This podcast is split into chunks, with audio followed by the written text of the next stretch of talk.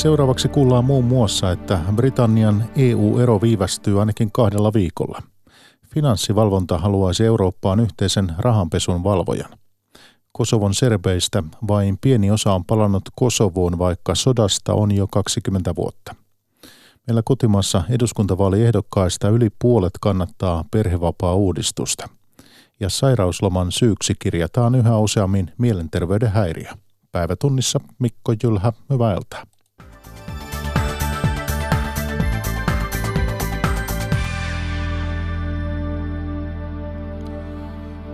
Britannian ero EUsta viivästyy. Jäsenmaiden johtajat päättivät lykätä eropäivää ensi viikon perjantaista kahdella viikolla eteenpäin. Britannian parlamentti äänestää erosopimuksen hyväksymisestä kolmatta kertaa ensi viikolla. The cliff edge dates will be delayed. Kuilun reunaa on siirretty, sanoi Euroopan neuvoston puheenjohtaja Donald Tusk yöllä pitkien neuvottelujen jälkeen. EU-maiden johtajat olivat päättäneet siirtää Britannian eropäivää ensi viikon perjantaista kahdella viikolla eteenpäin. Jos Britannian parlamentti vielä hyväksyy EUn kanssa neuvotellun erosopimuksen, ero siirtyy toukokuun lopulle. Tässä tapauksessa Britannia poistuisi unionista juuri ennen eurovaaleja, mikä varmistaa, että tulevan Euroopan parlamentin kokoonpano on lain mukainen. Nous avons apporté une réponse à la demande britannique, mais une réponse qui est protectrice de nos intérêts Olemme antaneet Britannian pyyntöön vastauksen, joka suojaa etujamme ja sallii EUn jatkaa toimintaansa, sanoi Ranskan presidentti Emmanuel Macron. Britannian pääministeri Theresa May hyväksyi ratkaisun ja vakuutti, että hän yrittää yhä saada erosopimukselle hyväksynnän parlamentin alahuoneesta, joka on torjunut sen jo kahdesti. Se takaisi jatkoajan, joka on brittien oman lainsäädännön kannalta riittävä. Getting the deal through next week in a meaningful vote means that we can have that extension to the 22nd of May, get our legislation through. Näin voimme toteuttaa kansanäänestyksen tuloksen ja lähteä EUsta hyvässä järjestyksessä, May sanoi. Mein puheet eivät kuitenkaan vakuuttaneet muita EU-johtajia, jotka varautuvat entistä enemmän siihen, että ero tapahtuu ilman sopimusta, vaikkakin hieman alkuperäistä suunnitelmaa myöhemmin. Pääministeri Juha Sipilä pitää tätä lähes varmana. Kun tuossa pitkässä keskustelussa meidän kanssa kyllä tuli se vaikutelma, että 95 prosenttisella todennäköisyydellä vastaus ensi viikolla on ei, niin, niin meidän pitää miettiä sitten, miten, miten sitten mennään siitä eteenpäin. Neuvotteluista jäi siis käteen lyhyehkö jatkoaika, mutta ei juuri uusia eväitä, joilla pääministeri May voisi saada erosopimuksen läpi erittäin jakautuneesta parlamentista. Brysselistä Petri Raivio. Helsingin yliopiston tutkija Timo Miettinen arvioi, että EU ei tule muuttamaan erosopimusta, mutta ratkaisu voi löytyä muutoksilla sopimukseen liittyvään poliittiseen julistukseen. Todennäköisin etenemistie Britannian parlamentissa on neuvoa antavien äänestysten sarja, jossa kompromissia haetaan yli puoluerajojen.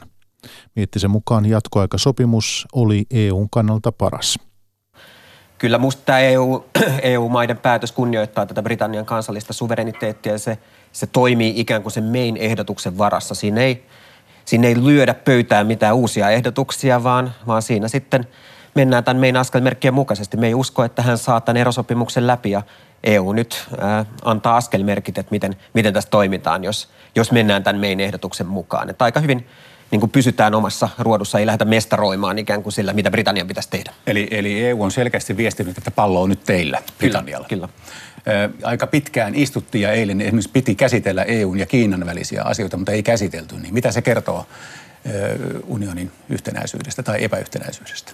No siinä mä, mä käsitin, että nämä suurimmat kysymykset tosiaan koski tätä aikataulua, koska tämä meidän alkuperäinen ehdotus oli tosiaan, että tämä siirtymäaika olisi, tai tämä erosopimus, tai tämä lisäaika haettaisiin nimenomaan kesäkuun loppuun. Ja nyt, nyt sitä jouduttiin sitten reivaamaan siihen just ennen eurovaaleja, koska Britannia ei, ei tämän hetken tilanteen mukaisesti halua, halua järjestää eurovaaleja. Mutta ehkä laajemmin tietysti se kertoo siitä tilanteesta, miksi, miksi EU on ollut tässä viimeisen kymmenen vuoden aikana, että maailmalla tapahtuu paljon. Geopoliittiset muutokset on suuria. Meillä on Venäjä äh, noussut ihan uudella tavalla tässä meidän eurooppalaisessa geopolitiikassa esiin. Kiina Yhdysvallat vetäytyy kuoreensa, mutta sitten kaikki aika menee tähän EUn omien sotkujen selvi, selvittämiseen. Ja, ja tämä on jollain tavalla kuvaavaa kyllä, että mitä Euroopasta ylipäätänsä tapahtuu tällä hetkellä. Varmaan aika turhauttavaa, että tosiaankin energia menee tähän. Kyllä, ja se selkeästi huokuu kyllä näiden päättäjien puheenvuoroista. Ja huokuuko se myös siitä, että tämä mein ehdotus kesäkuun lopusta ei kelvannut? Kyllä se, mutta siinä on, siinä on oikeastaan niin kuin ne keskeiset ongelmat on siinä oikeastaan oikeudellisia, mm-hmm. että että jos tosiaan Britannia olisi vielä jäsen siinä toukokuun lopussa, niin he olisi velvoitettuja järjestämään nämä eurovaalit. Tässä Siitä on... huolimatta, että uusi EU-parlamentti aloittaa kuitenkin toimintansa vasta heinäkuun Kyllä, mutta tässä on ensinnäkin tässä on se perusoikeusnäkökulma, että tämä on myös EU-kansalaisten oikeus osallistua näihin vaaleihin ja myöskin se, että sit jos, jos tavallaan jouduttaisiin vielä kesäkuun lopussa uudelleen hakemaan jotain pidennystä jostain syystä, niin silloin koko tämä Euroopan parlamentin oikeudellinen pätevyys asettuisi kyseenalaiseksi. Joten tämä on paljon, tämä on oikeastaan se paras ratkaisu, minkä EU voi tällä hetkellä tarjota Britannialle, tämä 22. päivä. Että sitten tosiaan 14. päivä tai 12. päivä neljättä on, on päätettävä, että järjestetäänkö nämä mm. Euroopan parlamenttivaalit vai ei. Ja tässä on, tämä on musta ihan realistinen ja järkevä tiekartta EUn puolelta. No niin, ja nyt, nyt siis tilanne on se, että ensi viikolla parlamentti mahdollisesti äänestää kolmannen kerran mein ehdotuksesta. Siinä on tosi nyt Jarno tämä parlamentin puhemiehen John Bercoin eh, kielto, että samasta asiasta ei saa kolmatta kertaa äänestää, niin mites, mitäs nyt sitten tapahtuu? No tämä Berkon kielto oli tosiaan merkittävä, ja, mutta se pystytään kyllä, kyllä ohittamaan, jos meillä on tosiaan parlamentaarinen enemmistö. Se, se tapahtuu siten, että hän pistää muutosehdotuksen, jolla hän sitten pyrkii kumoamaan tämän aikaisemman kiellon ja sitten tuomaan tämän ö, erosopimuksen äänestykseen. Se ongelma on sillä edelleen kyllä se, että sille erosopimukselle ei ole sitä parlamentaarista enemmistöä, mm. joten ää, tällä hetkellä näyttää siltä, että – ne, ne mahdollisuudet sen läpimenoksi ei ole mitenkään erityisen hyvät. Niin tällaisia prosenttilukuja näin, että 90-99 prosenttia sillä todennäköisyydellä sopimus kaatuu, niin on joo, aika tylyt lukemat. Joo, ei ole, tässä, tässä ei ole mitään ikään kuin liikahtanut tässä, tässä muutaman päivän aikana. Että tämä kova linjan konservatiivit pitää vielä edelleen kiinni näkemyksistä. Niin ehkä se mielenkiintoisen kysymys, kysymys on tässä se, että mikä nyt on oikeastaan se main visio, jos tämä erosopimus kaatuu. Että lähteekö hän vielä yrittämään vai nyt me ollaan kuultu myös viestejä, että hän on jollain tavalla myös osittain kyllästynyt tähän koko prosessiin. Ja, ja onko sitten, onko me ei sitten asettanut kuitenkin tämän no deal vaihtoehdon aidosti pöydälle, että harkitseeko hän sitä. Ja, ja kaikenlaisia valmisteluja varmaan nyt on käynnistetty jo puoli ja toisin tämän, tämän ää, riskin minimoimiseksi. Tosiaan nyt sitä on kaksi kertaa äänestetty. Ensimmäisellä kello 230 ääntä ja toisella 149 ääntä, niin onko siinä sellainen, sellainen ö, gappi, jota on vaikea kuroa umpeen? No se näyttää todella vaikealta. Tietysti se tilanne saattaisi olla siinä tapauksessa eri, että ää, nämä aikaisemmat äänestykset, niitähän on luonnehtinut kyllä tämä pitkä lisäaika. Tai varsinkin tätä toista äänestystä, että tämä takaportti oli auki näiden muiden ratkaisujen hakemiselle. Ää, ja jos nyt me ei pakottaa sen tilanteen siihen, että tosiaan parlamentti joutuisi valitsemaan sitten sopimuksettoman eron välillä tai tämän erosopimuksen välillä, niin silloin se tilanne saattaisi olla toinen. Mutta tällä hetkellä näyttää, että, että vielä tukea ei tälle, tälle sopimukselle ole. Niin, niin palataan sen verran vielä, että jos, jos tästä nyt äänestetään kolmannen kerran ja jos parlamentti niin kuin olettaa sopii, sanoo sille ei, niin mitä sitten? No sitten äh, hallitus on luvannut, että he käynnistää tämmöisen neuvoa antavien äänestysten sarjan, jossa periaatteessa ryhmät vapautetaan ryhmäkurista. Ja heille annetaan mahdollisuus yli puolueen rajojen hakea kompromissia sille, että mikä olisi sellainen positiivinen ratkaisu, jonka taakse voitaisiin saada parlamentaarinen enemmistö. No me tiedetään, että tätä erosopimusta ei tulla muuttamaan. EU ei suostu siihen. Ainoa vaihtoehto tässä tilanteessa on se, että sitten lähdetään hakemaan jonkinlaisia muutoksia siihen poliittiseen julistukseen. Esimerkiksi työväenpuolueen vaatimuksissa on ollut tämmöinen niin kuin Norjan mallin mukainen tulliliittojärjestely. Sitten toisaalta uudet vaalit on, on hyvin, hyvin mahdollinen ulospääsy tästä, toinen kansanäänestys. Nämä on ehkä vähän, näiden todennäköisyys on jonkin verran laskenut, koska me ei nyt selkeästi ole kauhean suosiollisesti pitänyt näitä, näitä vaihtoehtoja esillä, mutta ää, mä luulen, että tämä neuvoa antavien äänestysten sarja on se, se keskeisin vaihtoehto tässä Tarko- Tarkoittaako tuo sitä, että, että tämän, tämän, näiden vankkureiden veto siirtyy nyt jossain määrin meiltä parlamentille? No kyllä se, kyllä se siinä vaiheessa, että jos nämä neuvoa antavat äänestykset avataan, ja niin se on, se on ehdottomasti se, että tämähän on ollut koko ajan tämmöistä köydenvetoa ikään kuin hallituksen ja parlamentin välillä, ihan niin kuin koko, koko viimeiset kaksi vuotta. Mm. Että missä menee hallituksen toimivallan rajat. Hallitus on valtiosäännön mukaisesti se elin, joka neuvottelee ulkopoliittisista sopimuksista, mutta koska näillä sopimuksilla on niin pitkälle meneviä johto, johto, niin kuin seurauksia – Britannian valtiosäännön kannalta, niin siinä tietysti parlamentaarin, tai parla, parlamentin suvereniteetti on se, on se myös keskeinen asia, mitä, mitä hän, hänen pitää kunnioittaa. Mm. Ja, ja tää, tässä tämä olisi nyt se vaihtoehto, että, että jos tämä erosopimus kaatuu kolmannen kerran, niin sitten tosiaan tämä neuvoantavien äänestysten sarja, jossa valta on selkeästi enemmän parlamentilla, niin on, on kyllä ihan realistinen vaihtoehto mm. vielä. Tässähän heitettiin sellaistakin ajatusta, että, että kansa pääsisi äänestämään siitä sopimuksesta, että kelpaako se, niin on, onko se mahdollinen vaihtoehto? Äh, on, se, on se ihan mahdollinen vaihtoehto ja tässähän on äh, ikään kuin, että jos, jos tulisi tämmöinen toinen, toinen kansanäänestys, niin sehän on, siinä on ikään kuin monta tapaa rakentaa se. Se voisi olla tietysti, monet ihmiset haluaisivat, että se olisi vaihtoehto jäämisen ja sitten ikään kuin toistettaisiin tämä 2016 kansanäänestys. Mutta se voi olla myös ää, valinta kahden, kahden eri sopimuksen välillä ja se ehkä enemmän kunnioittaisi myös tätä vuoden 2016 kansanäänestyksen tulosta, koska kuitenkin siinä Britannian kansanenemmistö ää, ilmas halunsa lähteä Euroopan unionista. Hmm. Tällä hetkellä kuitenkin tilanne nyt se, että, että sekä pääministeri May että myös ö, työväenpuolueen puheenjohtaja Corbyn ovat aika ikävässä asemassa ja eivät kumpikaan mitenkään vahvoja, niin voiko sanoa, että Britannian politiikka tällä hetkellä on ihan täysin sekaisin? Kyllä, kyllä. Ja, ja ehkä tämä on tämä keskeisin jakolinja on tosiaan tämä hallituksen ja parlamentin välinen äh, jakolinja ja sitten on toisaalta nämä puolueiden sisäiset jakolinjat. Ja me ei ole saanut paljon kritiikkiä siitä, että hän on ikään kuin pistänyt tämän puolueensa yhtenäisyyden, tämän maan yhtenäisyyden mm. tai, tai maan hyvien ratkaisujen edelle, koska tässähän on koko ajan pitämällä kiinni tästä erosopimuksesta ja niin kuin sulkemalla ikään kuin muut vaihtoehdot ulkopuolelle, niin tässä on aika vahvasti haluttu sit miellyttää kuitenkin tätä kovan linjan konservatiivijoukkoa ja, ja haluttu estää sellainen tilanne, jossa konservatiivipuolue voisi sitten hajota kahteen osaan. Mm. Että kyllä, kyllä tässä on niin kuin tavallaan mein, mein tietynlaisesta jääräpäisyydestä myös nähdäkseni kyse. Onko mahdollista, että me menee vaihtoon? On, on mahdollista ja ja hän, hän, hän oikeastaan sanoi nimenomaan tässä kirjeessään EU-maiden johtajille, että, tai ikään kuin antoi ymmärtää, että hän ei tulisi olemaan se pääministeri, joka hakee tätä pitkää lisäaikaa. Joten sitten jos tämä erosopimus nyt kaatuu vielä kolmannen kerran ja Britannia ää, ei tiedä, mitä se haluaa, Britannian hallitus ei tiedä, mitä haluaa, ei ole mitään yksittäistä vaihtoehtoa, niin sitten me ei voi voi kyllä varmaan heittää myös hanskat tiskiin tässä, tässä vaihtoehdossa ja järjestää uudet vaalit. Tai sitten konservatiivipuolue valitsee keskuudestaan uuden puoluejohtajan ja pääministerin. Sanoi tutkija Timo Miettinen Helsingin yliopistosta. Häntä haastatteli aamulla Heikki Alihokka. Suomen finanssivalvonta kaipaa yhteistä eurooppalaista valvojaa ehkäisemään rahanpesua – Fivan mielestä viime aikoina julkitulleet rahanpesuepäilyt osoittavat, että yhteiselle tiukalle valvonnalle on selvä tarve. Aapo Parviainen. Danske Bankin vuosia jatkuneet laiminlyönnit rahaliikenteen valvonnassa Viron sivukonttorissaan ovat käynnistäneet keskustelun rahanpesun valvonnan riittävyydestä Euroopassa.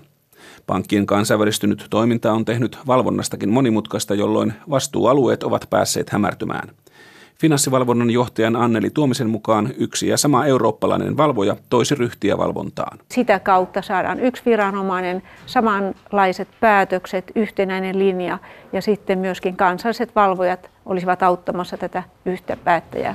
Rahanpesuepäilyt ovat kohdistuneet huomattavan paljon pohjoismaisiin pankkeihin, kun epäilyjen kohteena ovat olleet Dansken lisäksi Swedbank ja Nordea ja näiden kaikkien toiminta Baltiassa.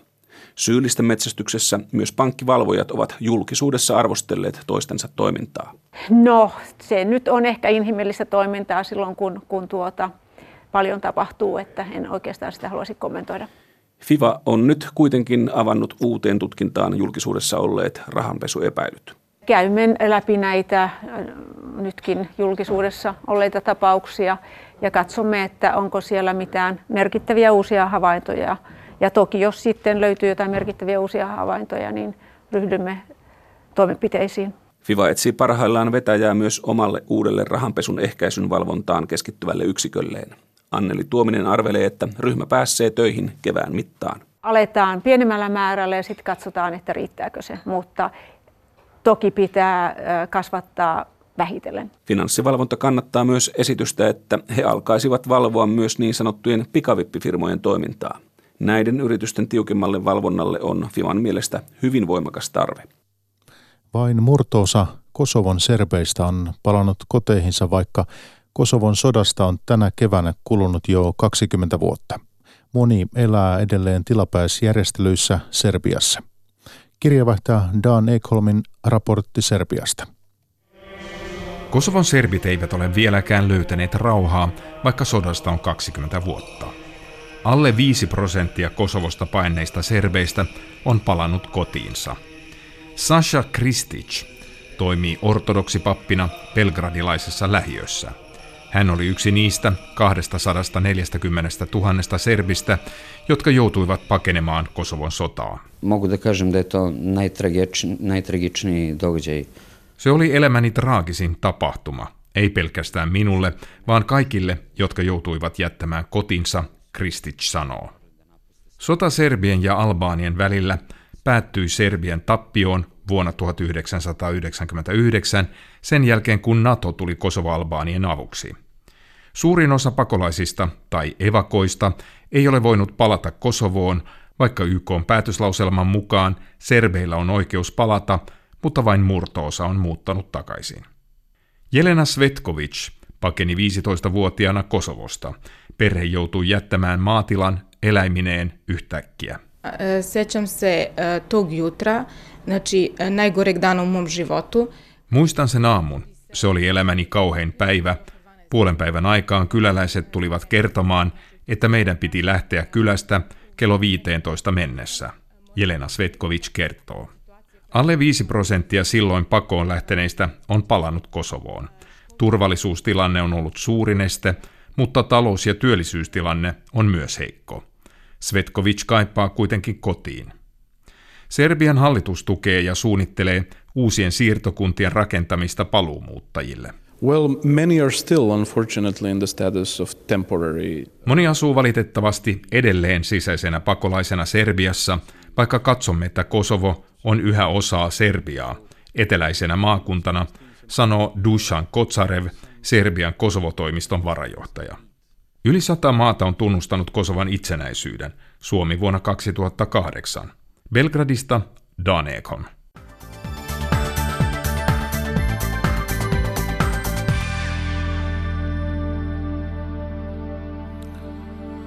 Jatketaan päivätunnissa osuutta kotimaan kuulumisin. Helsingin hovioikeus on koventanut perussuomalaisten kansanedustajan Teuvo Hakkaraisen sakkotuomiota. Hakkaraiselle määrättiin pahoinpitelystä ja seksuaalisesta häirinnästä 80 päiväsakkoa, kun käräjäoikeuden tuomio oli 45 päiväsakkoa. Hakkarainen sai tuomionsa kokoomuksen kansanedustajan Veera Ruohon pahoinpitelystä ja seksuaalisesta ahdistelusta. Perussuomalaisten puoluesihteeri Riikka Slunga Poutsalo kertoo, että tuomion koventaminen ei aiheuta toimia puolueessa. No äänestäjät saa nyt päättää ja antaa niin kuin merkkinsä siitä, että mitä mieltä he ovat tästä tuomiosta, että se on nyt heidän käsissä täysin.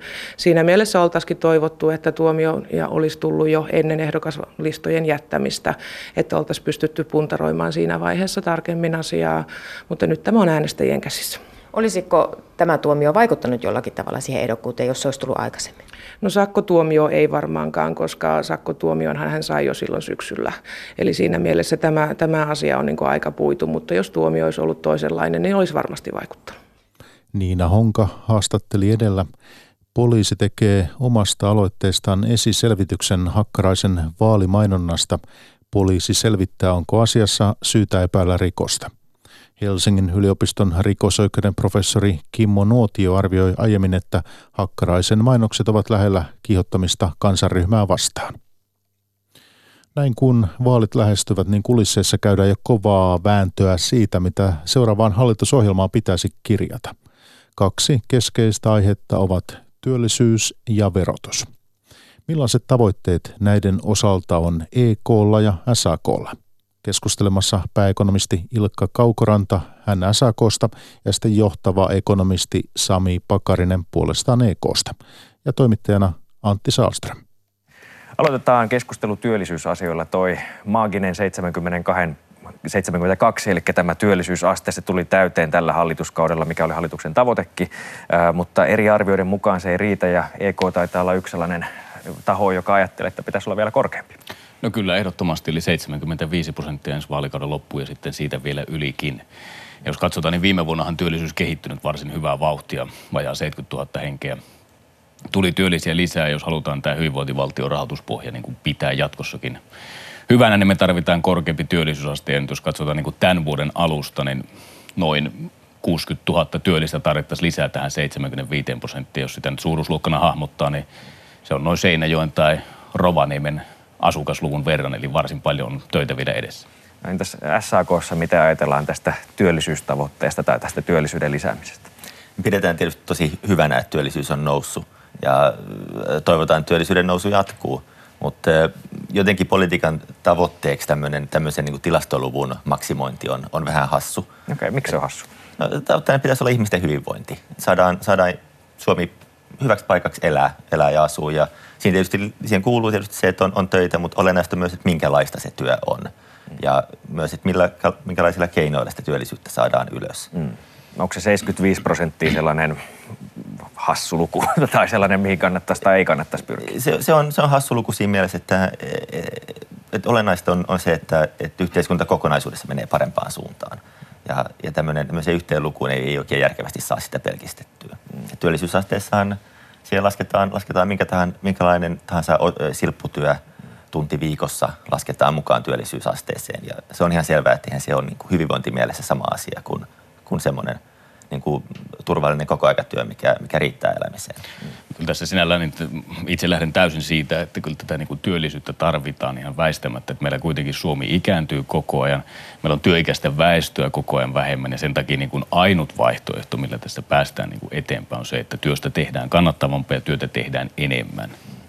Onko tässä sitten, kun ajatellaan sitä työllisyysastetta nyt, mutta mitä sitten, onko sitten työttömyysaste sitten sellainen, mihin pitäisi enemmän kiinnittää huomiota SAK-näkökulmasta? Työttömyysaste on, on niin luonteva tämmöinen niin kuin itseisarvo. Työttömyys, työttömyys aiheuttaa ihmisille, ihmisille itselleen kärsimystä myös ja on toki myös julkiselle taloudelle kustannuksia. Niin, niin työttömyyden alentaminen on, on ilman muuta tärkeä, tärkeä politiikan tavoite. Mm. Tässä on tietysti työttömyysaste se ongelma, että se ei huomioi sitten näitä niin kuin työvoiman ulkopuolisia. Et siinä mielessä työllisyysaste on, on helpompi käsite, koska se laskee tämän 15-64-vuotiaiden väestöstä tämän työllisten osuuden, niin sinällä se ottaa kaikki huomioon, kun taas työttömyysaste ei ota. Okay. Mutta se pulma on siis työllisyys, jos mietitään, minkä takia me halutaan työllisyyttä parantaa. Me halutaan yleensä parantaa sen takia, että ihmiset pääsee töihin, ihmisillä on hyvä olla, että eivät kärsi työttömyydestä.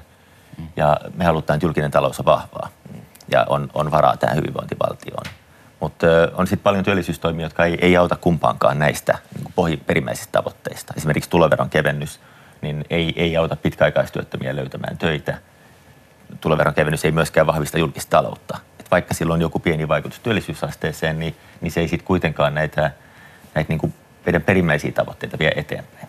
No tässä toisaalta me, me kyllä nähdään ihan eri tavalla siinä mielessä, että kyllä tämä niin kuin kannustimien, se, että työn vastaanottaminen on kannustavampaa siitä, että sitä tehdään, niin sitä jää niin kuin enemmän käteen – ennen kaikkea niin, niin, niin on niin kuin ensisijainen keino, että tarvitaan, että jos meillä ei niin kuin työllisyys kehity myönteisesti ja parane, niin sitten on, on ongelmat on huomattavasti suuremmat. No, ollaanko tässä kuitenkin siinä mielessä, kun ajatellaan on sitten tavoiteluku, työllisyys tai työttömyysaste, mitä sitten katsotaan, niin oletteko sitten kuitenkin siitä yhtä mieltä, että nykyistä isomman osan suomalaisista pitäisi olla, olla työpaikka? Ilman muuta. On, Suomessa on, on valtava määrä ihmisiä, jotka haluaisi päästä töihin eikä, eikä ole päässyt. Ja siinä pitää, pitää löytää keinoja, keinoja auttaa. Mm. Esimerkiksi työttömien, työttömien palveluihin ja koulutukseen pitää satsata niin, että ihmiset löytävät, löytävät sit sellaisia töitä, mihin pääsee. Mm.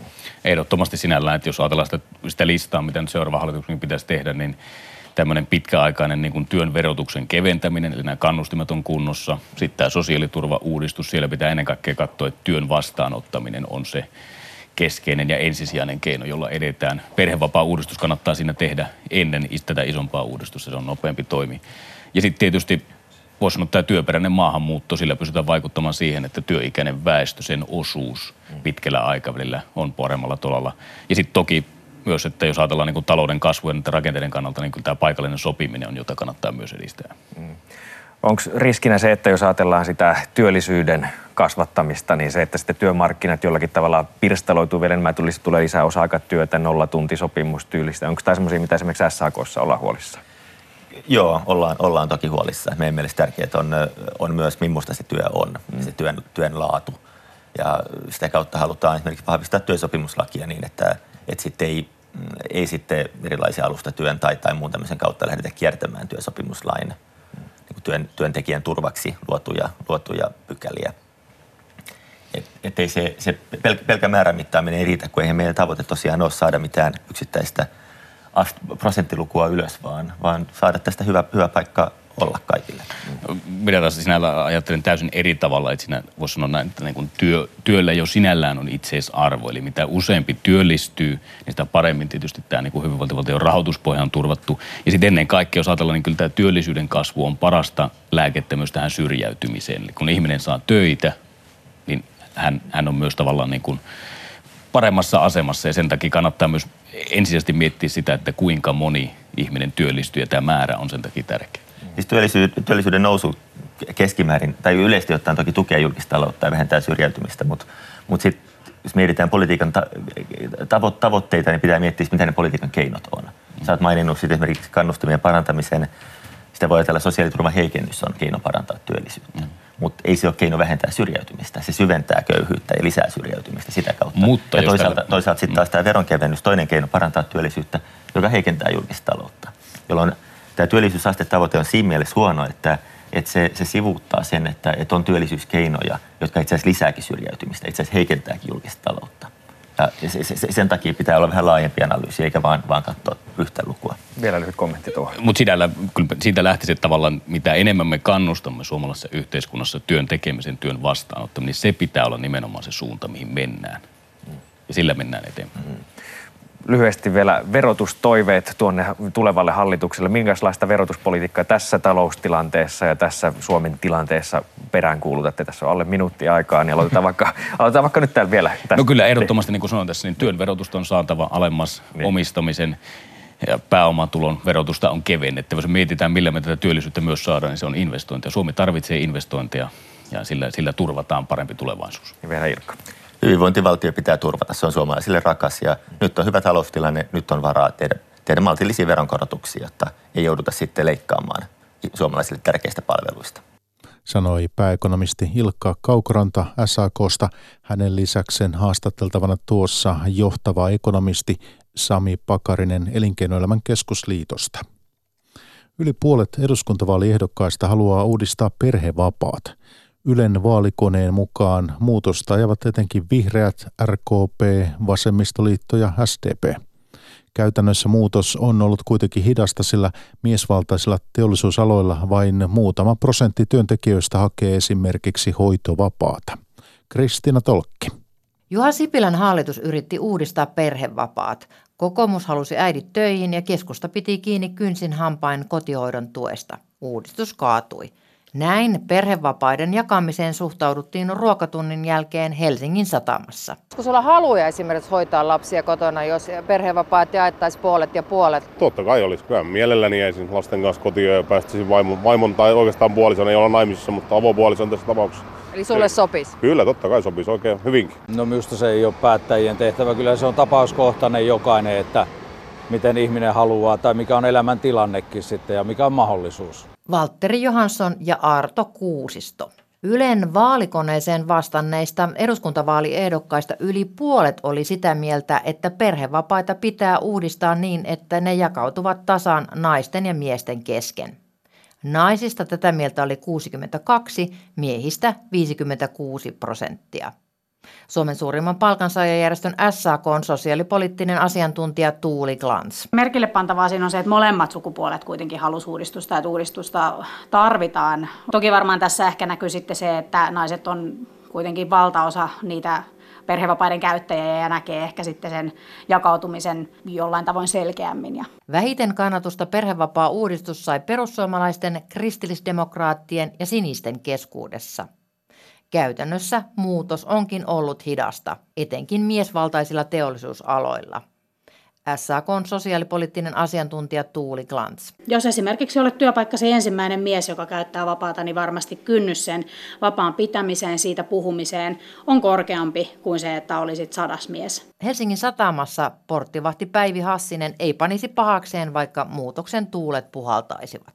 Kyllä minun mielestä miehet, miehilläkin olisi ihan samalla lailla oikeus olla hoitamassa lapsia. Veikkaisin, että jos meillä olisi lapsia, niin ehkä mies saattaisi jäädäkin kotia. Perjantain päivät tunnissa lopuksi kuullaan vielä, miten mielenterveyden häiriöt ovat yhä useamman pitkän sairausloman syynä. Perinteisesti selkäkivut, rassitusvammat sekä muut tuki- ja liikuntaelinsairaudet ovat ajaneet suomalaisia sairauslomille. Muuttuva tilanne näkyy esimerkiksi Lappeenrannassa, josta jatkaa Anne Laine. Päiväkotihenkilöstön ja opettajien mielenterveysperusteiset sairauslomat ovat kasvaneet Lappeenrannassa roimasti pari viime vuoden aikana. Nyt sama kehitys näkyy koko kaupungin henkilöstössä.